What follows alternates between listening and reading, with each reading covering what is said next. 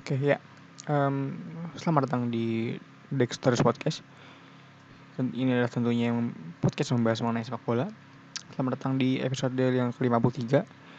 Ini adalah podcast membahas mengenai Euro 2020 tentunya di matchday ketiga setelah kemarin gue sudah uh, membahas review dari matchday 1 dan 2 dan sekarang adalah matchday yang ketiga jadi FYI matchday ketiga ini adalah matchday yang bermain yang dimainkan secara bersamaan gitu. Dalam artian apa namanya dari setiap grup itu bermain di waktu yang sama.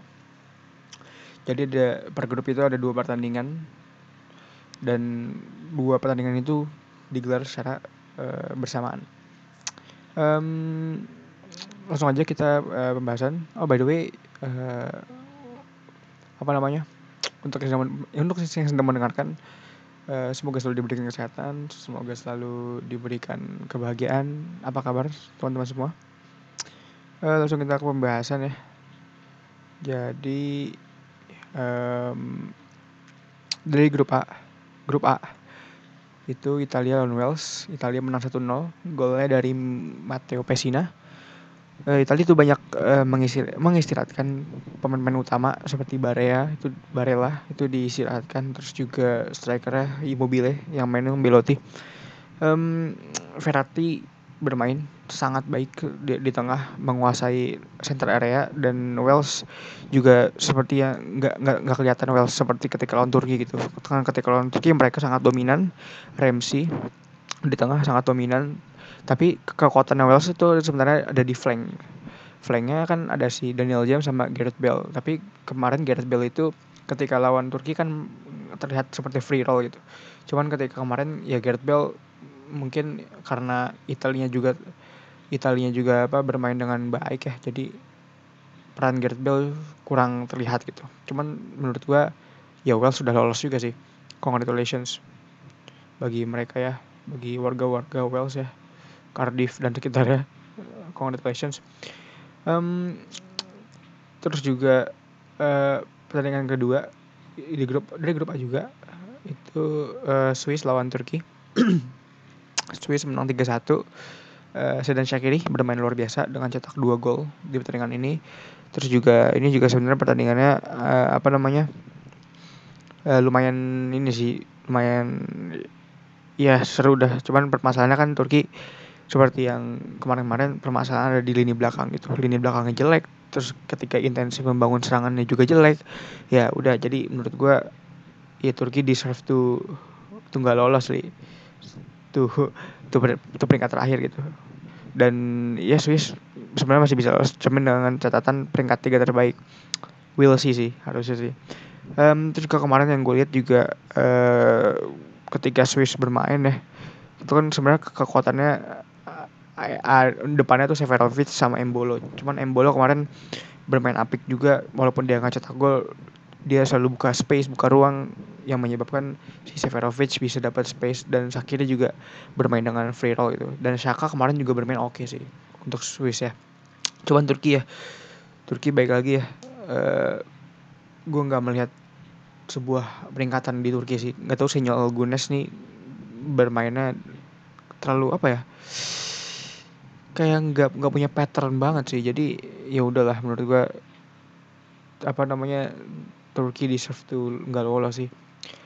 Uh, terus ada Makedonia lawan Netherlands lawan Belanda. Makedonia menang eh Makedonia menang sorry. Uh, Belanda menang 3-0 0-3 comfort win. Walaupun walaupun Makedonia sempat membuka gol cuman karena ada offside. Jadi nggak nggak di nggak disahkan oleh wasit. Cuman yang jadi catatan yang jadi catatan di sini adalah sebenarnya ini kan Belanda juga banyak pemain yang diseratkan gitu kayak Derun yang main Gravenberch uh, terus juga apa namanya untuk opsi di depan itu Weghorst nggak main yang main Daniel Malen dan Memphis Depay bermain dengan bagus fluid terus juga Wijnaldum luar biasa cetak dua gol dan satu lagi si siapa? Uh, Diong tetap bermain bagus dan ya ini sebenarnya positif buat Belanda sih buat di apa namanya di babak berikutnya ya eh, dari grup C. Uh, ini gue oh ya sorry ini gue ngurut ya jadi ngurut bukan grup cuman ngurut sesuai timeline aja timeline pertandingannya um, dan juga Belanda per, apa namanya ketika ketika dia apa mundur pertahanannya nggak terlalu disorganize sih dan Makedonia ya udahlah ini kan dia baru pertama kali masuk Euro dan sorry pertama kali di turnamen major dan ini menurut gue sebenarnya nggak nggak terlalu buruk juga untuk debutan dan Gordon Pandev uh, resmi pensiun dan kemarin ketika dia keluar lapangan disambut pakai Guard of Honor luar biasa. Uh, terus ada Ukraina lawan Austria. Ini uh, Austria apa namanya mendominasi khususnya di di area tengah pasti di tengah karena siapa Alaba itu terkesan sebagai free roll itu walaupun dia bermain sebagai back ya. Cuman dia bermain di free roll dia playmaking ke depan sirkulasi bola bagus lancar dan permasalahannya Ukraina tuh nggak nggak kayak kemarin gitu. Main kan kalau misalnya kemarin Ukraina itu bermain dengan cepat dari flank si siapa namanya Yermolenko ya Remchuk sama Ruslan Malinovsky cuman Karavayev juga ketika di, di flank kanan dan kemarin itu nggak kelihatan gitu. Sabitzer ya oke okay lah dia dari apa kok Sabitzer uh, Austria Austria ngatur ritme dengan baik dan ya dia berhak lolos sih dan Ar Arnautovic akhirnya kembali bermain lagi setelah kemarin disuspend karena ada isu politik atau rasial. Dan dari grup B, Rusia lawan Denmark, pertandingan yang luar biasa, sangat-sangat seru. Dan ini apa Rusia memang dari awal mendominasi gitu. Cuman minimnya di nggak nggak clinical. Cuman di satu sisi Denmark high pressnya luar biasa. Hoibier bahkan lini depannya Braithwaite sama si siapa? Damsgaard. Siapa? Damsgaard apa? Damsgaard mainnya bagus banget. Dan apa namanya flanknya Denmark di kiri Mehle juga aktif banget naik turun. Ya apa? Hoiberg baik tadi gue bilang pressingnya sama sirkulasi boleh bagus dan proaktif banget sih Denmark sih. Khususnya di babak kedua ya Denmark sangat proaktif dan si siapa namanya kayaknya kehilangan Erikson absen Erikson bukan suatu masalah sih karena di tengah pun uh, siapa namanya Delaney juga mainnya oke okay, sama Hoiberg dan Was juga dapat peran peran lagi sih. Terus siapa? Irari itu juga oke okay mainnya untuk di depan.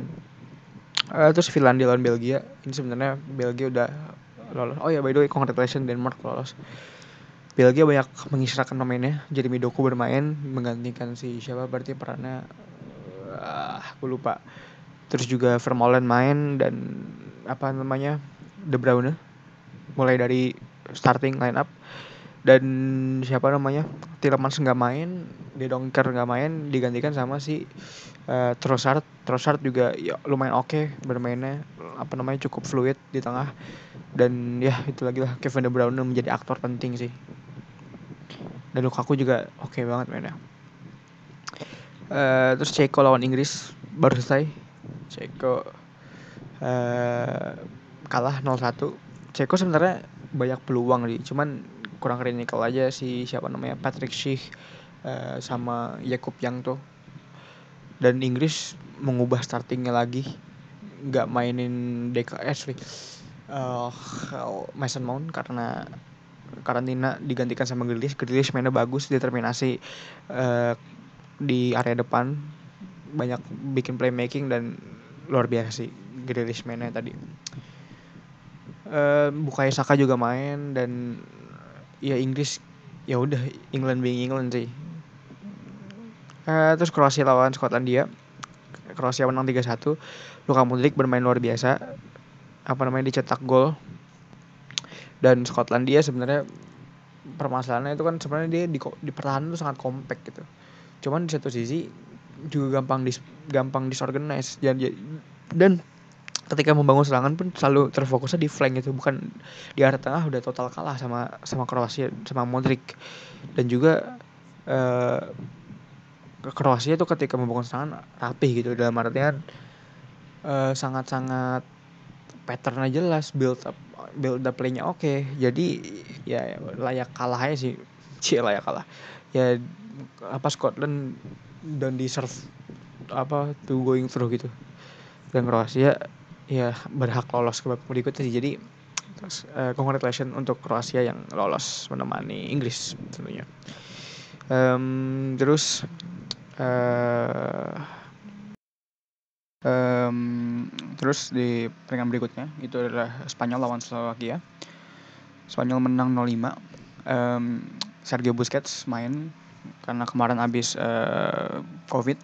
Terus juga uh, siapa namanya Eric Garcia dimulai dimulai dari awal dari babak pertama terus juga di depan ada pergantian uh, siapa namanya Ferran Torres nggak apa namanya nggak nggak dimainin justru si Pablo Sarabia yang mulai dari awal. Um, masuknya Busquets ini sangat berpengaruh. Kenapa? Karena Spanyol itu terlihat nyaman ketika Busquets bermain gitu. Jadi ketika dia defense atau mereka membangun serangan atau menyerang uh, Spanyol ini kelihatannya comfort gitu. Apalagi uh, siapa? Pedri yang fluid naik turun ke atas ke tengah terus juga uh, apa namanya bisa link up play sama Alba juga di kiri di kanan juga. Kadang-kadang apa si Pedri bisa ke kanan juga link up sama Sarabia. Dan ini jadi catatan penting sih buat Spanyol ke depannya. Kan kemarin permasalahan yang telah gue bilang adalah klinikal gitu. Dan sekarang sebenarnya terbukti kalau misalnya Spanyol ini permasalahannya itu bukan bukan out, bukan beberapa outfield outfield playernya yang nggak perform atau misalnya nggak bikin peluang peluangnya memang sangat banyak. Tapi nggak klinikalnya itu. Gimana lo bisa cetak gol kalau nggak klinikal Morata pun apa namanya him missed the pen itu tadi. Um, kalau Slovakia Slovakia itu kemarin yang gue bilang itu gue tuh tertarik sama Slovakia karena ini apa lini per lininya sangat sangat solid. Dan tadi gue nggak lihat ada itu karena total mati sih jelas Busquets ini emang penting banget. Terus juga Spanyol juga threat counter press sangat-sangat nyaman. Dan awalnya juga Slova, eh, Slovakia backnya agak susah ditembus sih si siapa namanya? Uh um, Skriniar mainnya keren. Tadi ya cuman ya udahlah kalah 5-0 mau ngapain juga gitu. Uh, terus juga ada Swedia lawan Polandia Swedia menang 3-2 dan berhak menjadi juara grup dari grup E. Uh, Swedia tentunya mendominasi pressingnya ketat. Terbukti di gol Forsberg yang pertama itu early banget tuh early buat Poland. Jadi Poland kelihatannya agak drop gitu. Apalagi udah ketinggalan 2-0 akhirnya dibalas lagi. Uh, Lewandowski 2 gol dan ya benar pertandingannya quietly seru sih. Dan apa namanya Olsen jadi pemain penting karena banyak banget penyelamatan yang keren dari Olsen dan Polandia kayaknya agak sial sih tadi kan dua dua attempts dia dapat tiang di dua di satu momen yang bersamaan gitu. Terus ada Portugal dan Prancis. Prancis mendominasi passing-passing pendek, Pogba di tengah sangat bagus dan petakannya dimulai ketika uh, apa Yori itu uh, terlihat seperti menonjok ya memang menonjok sih menonjok Danilo Pereira gitu tapi menurut gue itu it wasn't a penalty. Karena apa the the goalkeeper apa ya have a right untuk menjaga dirinya sendiri gitu. Karena kan itu tadi bakal jadi collision tuh bakal jadi benturan. Dan ya udah gitu. It ya kalau main to penalti itu sebenarnya nggak nggak nggak salah juga sih sebenarnya. Karena terlihat menonjok tapi itu juga bukan penalti menurut gue dan Portugal juga dapat juga kena penalti yang aneh itu tadi Mbappe terlihat agak faint fainting dan menurut gue itu diving sih. Dan itu sangat soft juga ke Semedo dan, dan tapi nggak banyak dan juga nih. Eh, Semedo tuh bukan tidak melakukan hal yang defending thing gitu. Ya menurut gue meant to be pelanggaran sih. Kalau misalnya kita mau lihat pelanggaran ya. Um, Ronaldo cetak dua gol menyamai rekor Ali Day 19 gol dua-dua gol penalti dan luar biasa sih uh, Portugal dan Prancis ini bermainnya total banget. Uh, terus juga Jerman lawan Hungaria. Jerman menang dua sama. Eh menang dua sama. Maksudnya berhak lolos ke babak berikutnya dengan skor dua sama. Tertinggal terlebih dahulu 1-0 dibalas satu sama equalizing. Akhirnya dibalas 2-1 sama Hungaria take the lead. Tapi at the end of the day Jerman yang menang dan eh yang yang apa menyeimbang dan lolos gitu. Jerman sangat tentunya mendominasi sih membangun serangan. Dan uh, Hungaria pasang back deep dengan da, da, da, apa blok dengan blok yang deep dan rapat dan compact gitu. Um, Jerman ya kurang klinikal sih yang gue bilang karena si siapa aduh itu parah sih. Dan di kiri gue apa Hosens tuh nggak nggak nggak kayak kemarin lawan uh, Portugal gitu. Terus juga Hungaria jelas gitu dia punya blok yang deep counter attack juga oke okay banget. Dan ya udah sih Jerman ketika di counter backnya disorganized berantakan hancur semua shape off. Ya udah kebobolan dua ada tuh. Dengan apa namanya skema yang hampir sama itu yaitu si counter dari Hungaria dari belakang. Um, itu aja untuk pertandingan match day ketiga total sudah 20 apa sudah 12 dikali 3 sudah 36 match yang sudah gua uh, review dari 1 2 3. Jadi uh, I'm looking forward to quarterfinals yang sudah ditentukan juga. Nanti gue bakal bikin previewnya tentunya. Uh, sebelum tanggal 26 itu kick off itu sudah jadi previewnya. Jadi uh, terima kasih sudah mendengarkan. Semoga selalu dalam keadaan sehat dan baik-baik. Juga kesehatan dan jangan lupa untuk melakukan hal-hal yang baik. Cie gitu. Terima kasih.